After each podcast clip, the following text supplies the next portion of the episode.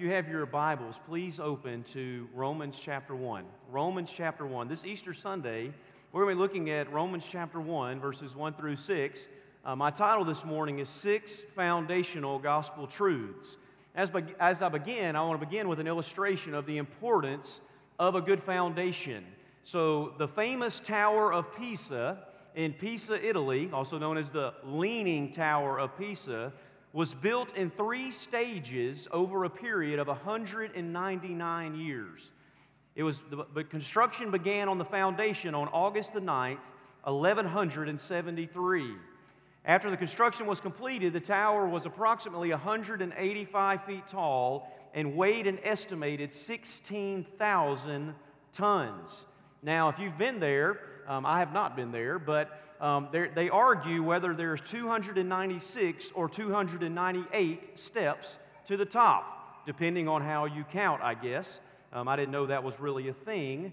But the tower began to sink after construction had prog- progressed on the second floor.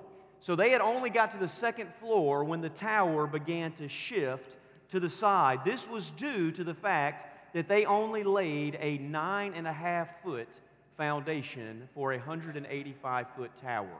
So the foundation is less than 10 feet deep, and it was set in a weak, unstable subsoil because Pisa actually means like a, like a marshland. So um, the, it was a design that was flawed from the beginning. Construction had to be halted for almost a century after it began due to war, which allowed time for the underlying soil to settle some. Otherwise, um, researchers say that the tower would have fallen almost immediately. Now, starting in 1993, um, the, ta- the, the, the people of Italy added 870 tons of lead plates on the back of the tower to stabilize it. That's a lot of lead plates. Okay, 870 tons were added, which straightened the tower slightly and stabilized its moving. This tower is a reminder, in my opinion, of the importance of a solid foundation. If the foundation is weak, then the whole structure that it's built upon will also be weak. This truth goes back as far as mankind, as long as we've been building things. Um, whether it's the great pyramids in Egypt or the Roman Colosseum, a strong foundation is essential for the structure to withstand time. Now, Paul knows this to be true when he writes to the church at Rome in Romans chapter 1. Paul had never visited this church, he had never been there, but he wanted to write to this church and encourage them to build their faith on, on certain firm foundational truths of the gospel. And here's the point if they faltered, if the church at Rome faltered in its foundation, then their faith would surely fail in the future. I want you to take that to mind in your own life, in your own heart, that if you falter at the foundation of the gospel, the foundational truths that the, that the Bible communicates, if you falter at those points, then your faith will surely fail in the future. So let's look at Romans chapter 1, verses 1 through 6. This is what Paul says. He says, Paul, a servant of Christ Jesus, called to be an apostle, set apart for the gospel of God, which he promised beforehand through his prophets in the Holy Scriptures, concerning his Son, who was descended from David according to the flesh, and declared to be the Son of God in power, according to the Spirit of holiness by his resurrection from the dead, Jesus Christ our Lord, through whom we have received grace and apostleship to bring about the obedience of faith for the sake of his name among the nations, including you who are called to belong to Jesus Christ. May the Lord add a blessing to the reading of his word. So I want to give you six foundational gospel truths this morning upon which we need to base our faith and our lives. I have to move quickly um, because, because there's six of them. So here's the first one if you're taking notes. First, notice that first, it is the gospel of God. When Paul writes, he is writing saying, This is the gospel of God. Look at verse 1. He says, Paul, a servant of Christ Jesus, called to be an apostle, set apart for the gospel of God which he promised beforehand. So, my main point here is that the origin, the source of the gospel is God Himself. God Himself is the source and the origin of the gospel. This explains why Paul is a slave of Christ Jesus. It also explains why he's been called to be an apostle. Neither of those things originated in Paul. They didn't, Paul didn't come up with them. They're not Paul's ideas. Because God is the author and the source of the gospel, Paul can be made a servant of the gospel and be called to be an apostle of the gospel and be set apart for it. Now, listen to how Paul speaks of it in 1 Corinthians 15, one of the most clear passages about the resurrection. Listen how Paul speaks about how the gospel came to him. He says, I would remind you, brothers, of the gospel I preached to you which you received, in which you stand, and by which you are being saved, if you hold fast to the word I preached to you, unless you believed in vain. He says, For I delivered to you as of first importance what I also received that Christ died for our sins in accordance with the Scriptures, that He was buried, and He was raised on the third day in accordance with the Scriptures, and that He appeared to Peter and then to the twelve. And then he appeared to more than 500 brothers at one time, most of whom are still alive, though some have fallen asleep. Then he appeared to James, then to all the apostles. Last of all, as one untimely born, he appeared to me also. For I am the least of the apostles, unworthy to be called an apostle, because I persecuted the church of God. Paul's point is that Jesus appeared to me and gave me the gospel. It's G- that God Himself, Jesus Himself, is the source by which I received it. Paul says it this way in Galatians. He says, For I would have you know, brothers, that the gospel that was preached by me is not man's gospel. I did not receive it from any man, nor was I taught it, but I received it through a revelation of Jesus Christ. So, hear me this morning. The Christian good news is the gospel of God. The apostles did not invent it, it was revealed to them and entrusted to them by Christ Himself. So that means the gospel isn't my idea. The gospel isn't my idea. It's not anyone else's idea. It's God's idea. And I want to say, you can reject my ideas or the ideas of other thinkers, other theologians, other scientists, other philosophers. But when it comes to the gospel, Paul says that the foundational truth is that it is not man's idea, it is God's gospel. So, first, it is the gospel of God. He is the author of it, He is the source of it and the foundation of it. Secondly, notice that it is the gospel of God about Christ. Now, this sentence is going to keep getting longer. I'm going to give you a hint here. I'm just going to keep adding to the sentence, okay? So it is the gospel of God about Christ. Look at verses 3 and 4, what Paul says. He says, uh, which he promised beforehand through his holy prof- through his prophets in the holy scriptures concerning his son who was descended from David according to the flesh and was declared to be the son of God in power according to the spirit of holiness by his resurrection from the dead Jesus Christ our Lord. So, what I want to say here is that Jesus is the substance of the gospel. Jesus is the focus, He is the centerpiece of all of God's promises, of all of God's prophets, of all of God's word. In verse 3, Jesus, in verse 3, Paul states Jesus' absolute claim to humanity and to the royal throne of King David. He says, Who is descended from David according to the flesh. So Jesus is the son of David. But verse 4 states Jesus' absolute claim to deity. It says there that he was declared to be the Son of God in power by his resurrection from the dead. Listen, just like the horizon, when you go outside and you look at the horizon, the horizon separates heaven and earth. The resurrection from the dead is what separates Jesus from all other people who have ever lived. But Paul says it wasn't just his resurrection that declared him to be the Son of God. No, it was also, Paul says, that he was declared to be the Son of God according to the Spirit of holiness.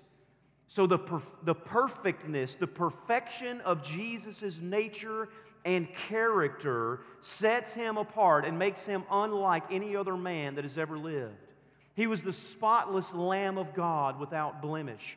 No person, no Pharisee could prove that Jesus ever sinned, though they tried.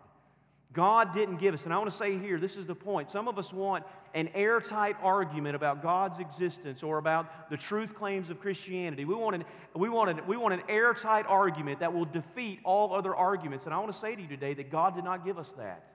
You're putting your hope in the wrong thing. God did not give us an airtight argument. Instead, God gave us an airtight person.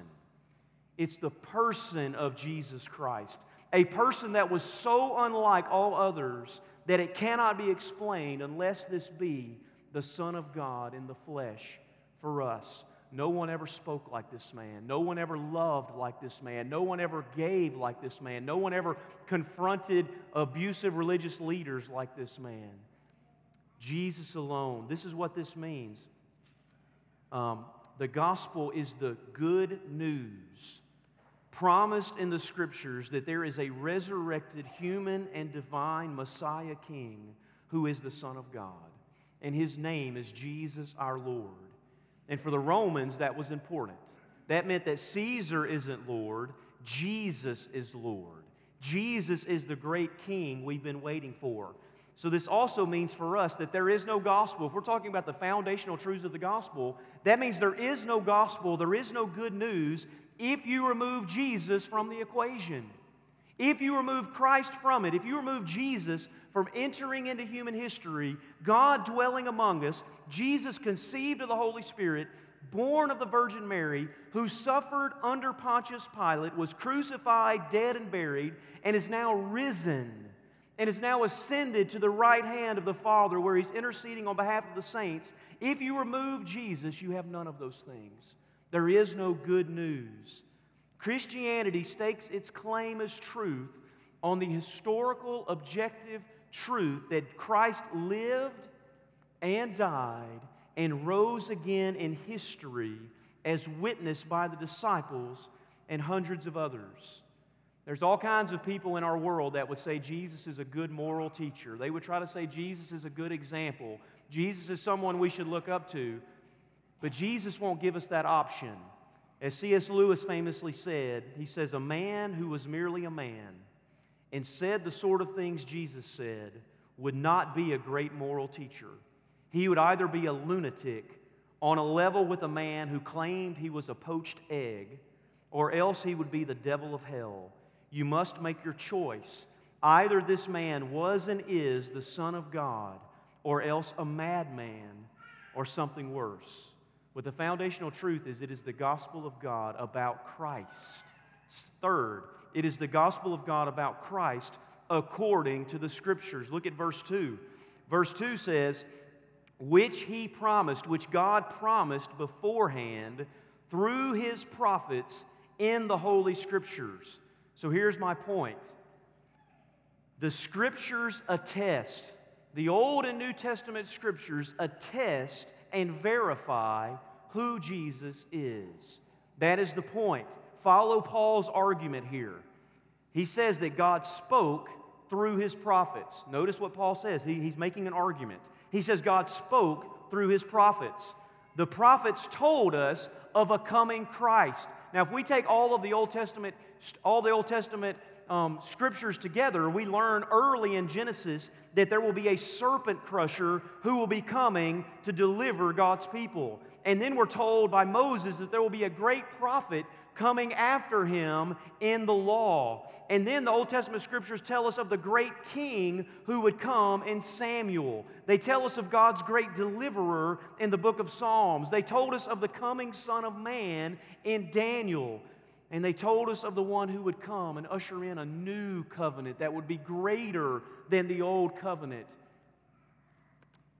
He told us that in, I, in Jeremiah and Ezekiel. And the Old Testament scriptures told us of the Spirit anointed suffering servant in Isaiah who was crushed for our iniquities. So here is the point when God spoke, when God spoke, the prophets wrote down God's word for us. They penned the promises of God to us. And what the prophets wrote down became the Holy Scriptures. And Paul is reminding the Romans that you can read these, that you have copies of God's Old Testament law. You can read these promises for yourselves, and so can we. And because God is the source of this revelation, we call the scriptures holy. They're holy because God is the author and the source. They are absolutely unique and unlike any other book that has been written. According to 2 Timothy 3:16, they are theopneustos. That's the Greek word meaning God, theos, pneustos meaning breath. They are God breathed. God's very breath in his word. So the gospel comes to us as the great and sure fulfillment of God's word. You have to build, we build our, our faith on that foundational truth. It is the gospel of God concerning his son about Jesus according to the Holy Scriptures. Fourth, for all the nations. It is the gospel of God about Christ according to the Scriptures for all nations. Do you see what it says there in verse 5? He says, through whom we have received grace and apostleship to bring about the obedience of faith for, his, for the sake of his name among all the nations. So, the scope of the gospel, we've heard about the source of the gospel and the substance of the gospel being Jesus, but now we're given the scope of the gospel. The scope of the gospel is for all the nations. Hear me. There is no nation, no tribe, no language or people that is excluded from the gospel's view. Jesus did not simply die for the people of Israel that were located in a certain geographical place in the Middle East or those scattered abroad among the cities of the ancient Near East. No, Jesus died, according to Paul, for the sake of all nations, to the Jew first, but also to the Gentiles. All are included in God's plan and invited to come to Jesus. Paul knew the Great Commission. He had been called for the sake of the Great Commission. Paul knew that Jesus did not simply die for one people, but for the entire world. And until Jesus comes, I want to remind you that this is still our mandate as God's people. We must take the gospel to all the nations, but it must begin first in each of our lives. It must come to our hearts and our homes first before it goes anywhere else. It begins in our lives, our churches, our community, our county, our state, and then to the ends of the earth. And listen, that means that all people are welcome and invited to come to Jesus, regardless of their socioeconomic status, regardless of their education, regardless of their upbringing, regardless of their cultural heritage, regardless of their skin color. Jesus died for all peoples everywhere we have a gospel that is worthy to be proclaimed among all the nations because Jesus is worthy in every nation. Amen? It is Jesus who is worthy to be proclaimed, not me, not us. It is our Savior. It is the gospel of God for all the nations. And then notice fifth, it is the gospel of God about Christ according to the scriptures for all nations for the obedience of faith for the obedience of faith. Do you see what Paul says there in verse 5? He says, he says there that we've received grace and apostleship for a reason. We received the grace of the gospel found in Jesus, and we received apostleship, meaning we're called to Christ's mission to bring about the obedience of faith. Now, for those of us that grew up in very evangelical circles who absolutely celebrate the gospel of we are saved by the free grace of God, by faith alone, through grace alone, to the glory of God alone, not, apart from works. We are saved by God's sheer grace apart from works. When we hear the obedience of faith, that sometimes makes us wince, doesn't it? We're like, Paul, what are you saying here? Are you saying we're saved by our obedience? I thought we were saved by grace. And I want to point this out that, um, that that's not what Paul is saying. A phrase like that does make us flinch, but it shouldn't, because here's the point we are saved by the sheer grace of God apart from the works of God. However, we believe that the grace of God that awakens faith in our dead hearts is a grace that transforms people into those who lovingly and willingly obey Jesus. That's what God's grace does. It transforms us from the inside out, from being people who are obstinate in rebellion to being people who now willingly and joyfully and lovingly obey Jesus. Jesus said it this way If you love me, you will obey my commandments. But the problem is, we don't love God apart from Jesus. We are all in darkness. We are separated from God by our sin. The Bible says we love darkness and craved evil. But when Christ comes in, our hearts are transformed, and now we seek to obey Him perfectly? No. None of us. We will still battle with sin until they lay us in the ground. We will battle with sin, but the desires of our heart are being transformed day by day so that we want and desire to follow Jesus. This is what Robert Mounce, the famous theologian, says. He says, The gospel is the good news for all who will respond in faith, but faith inevitably causes obedience. Faith is not intellectual assent to a series of propositions, but surrender to the one who asks us to trust him. So it's not about philosophical assent, it's about surrendering to Jesus. To surrender is to obey. Biblical faith is not some mild assent to a collection of ethical maxims, but an, effect, but an active commitment of one's life. He says obedience is the true measure of a person's faith. And my point here is that Paul's desire was to take the gospel to the entire world, to see the nations turn to God in a faith that changes them. That changes them. It's the gospel of God about Christ according to the scriptures for all nations for the obedience of faith.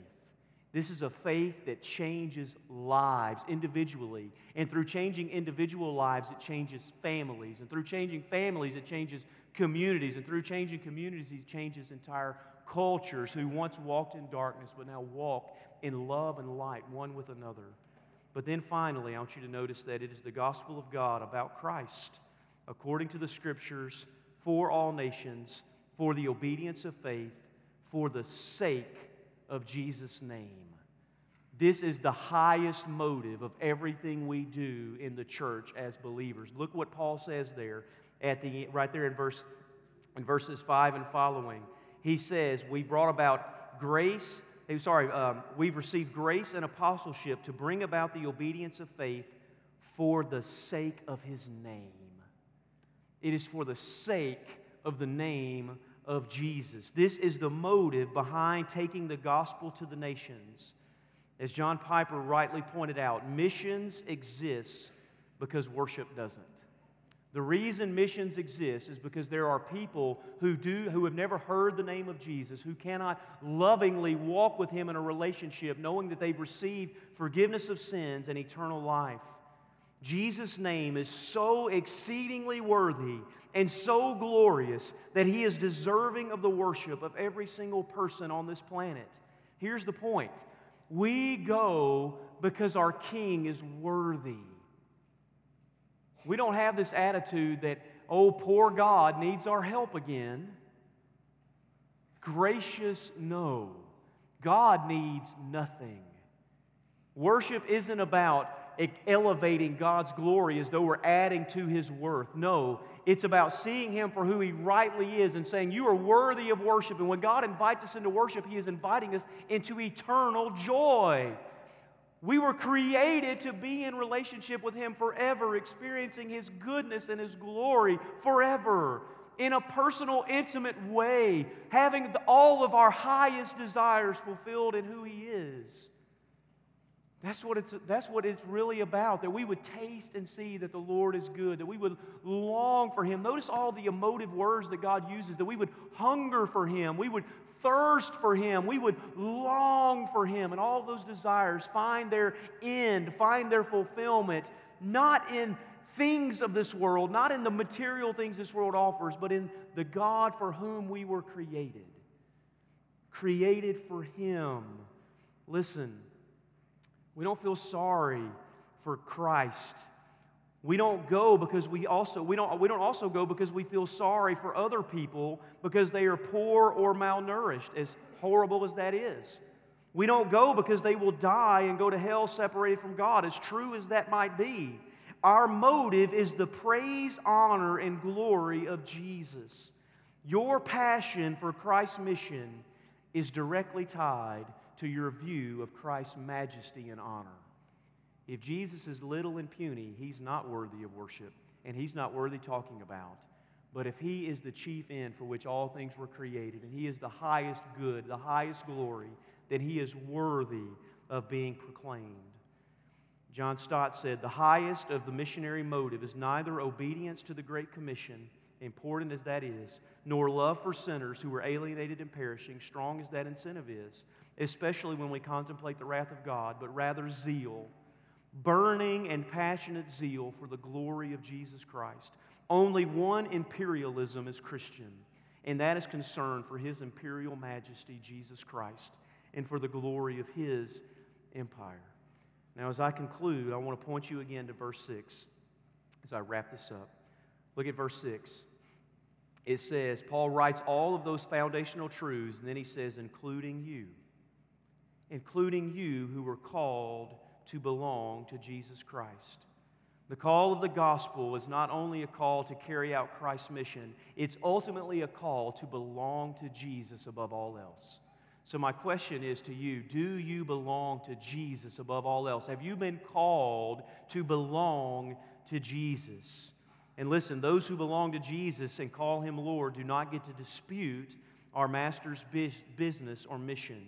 No one gets Jesus and gets to skip out on his purposes. As Spurgeon rightly said, every Christian is either a missionary or an impostor. So here's my question to you this morning if you're not a Christian, if you are not a believer, then I have to ask you what foundation are you building your life on? What foundation are you building your life on? And is that foundation going to last, not only through this life, but through eternity? If Jesus is not your Lord, then I ask you to come and belong to Him. Do you hear Him calling? You, the Romans were called to belong to Jesus. We have been called to belong to Jesus. If you hear His voice, do not harden your hearts. Jesus said, My sheep hear my voice and they follow me. So, my question is Do you know Jesus?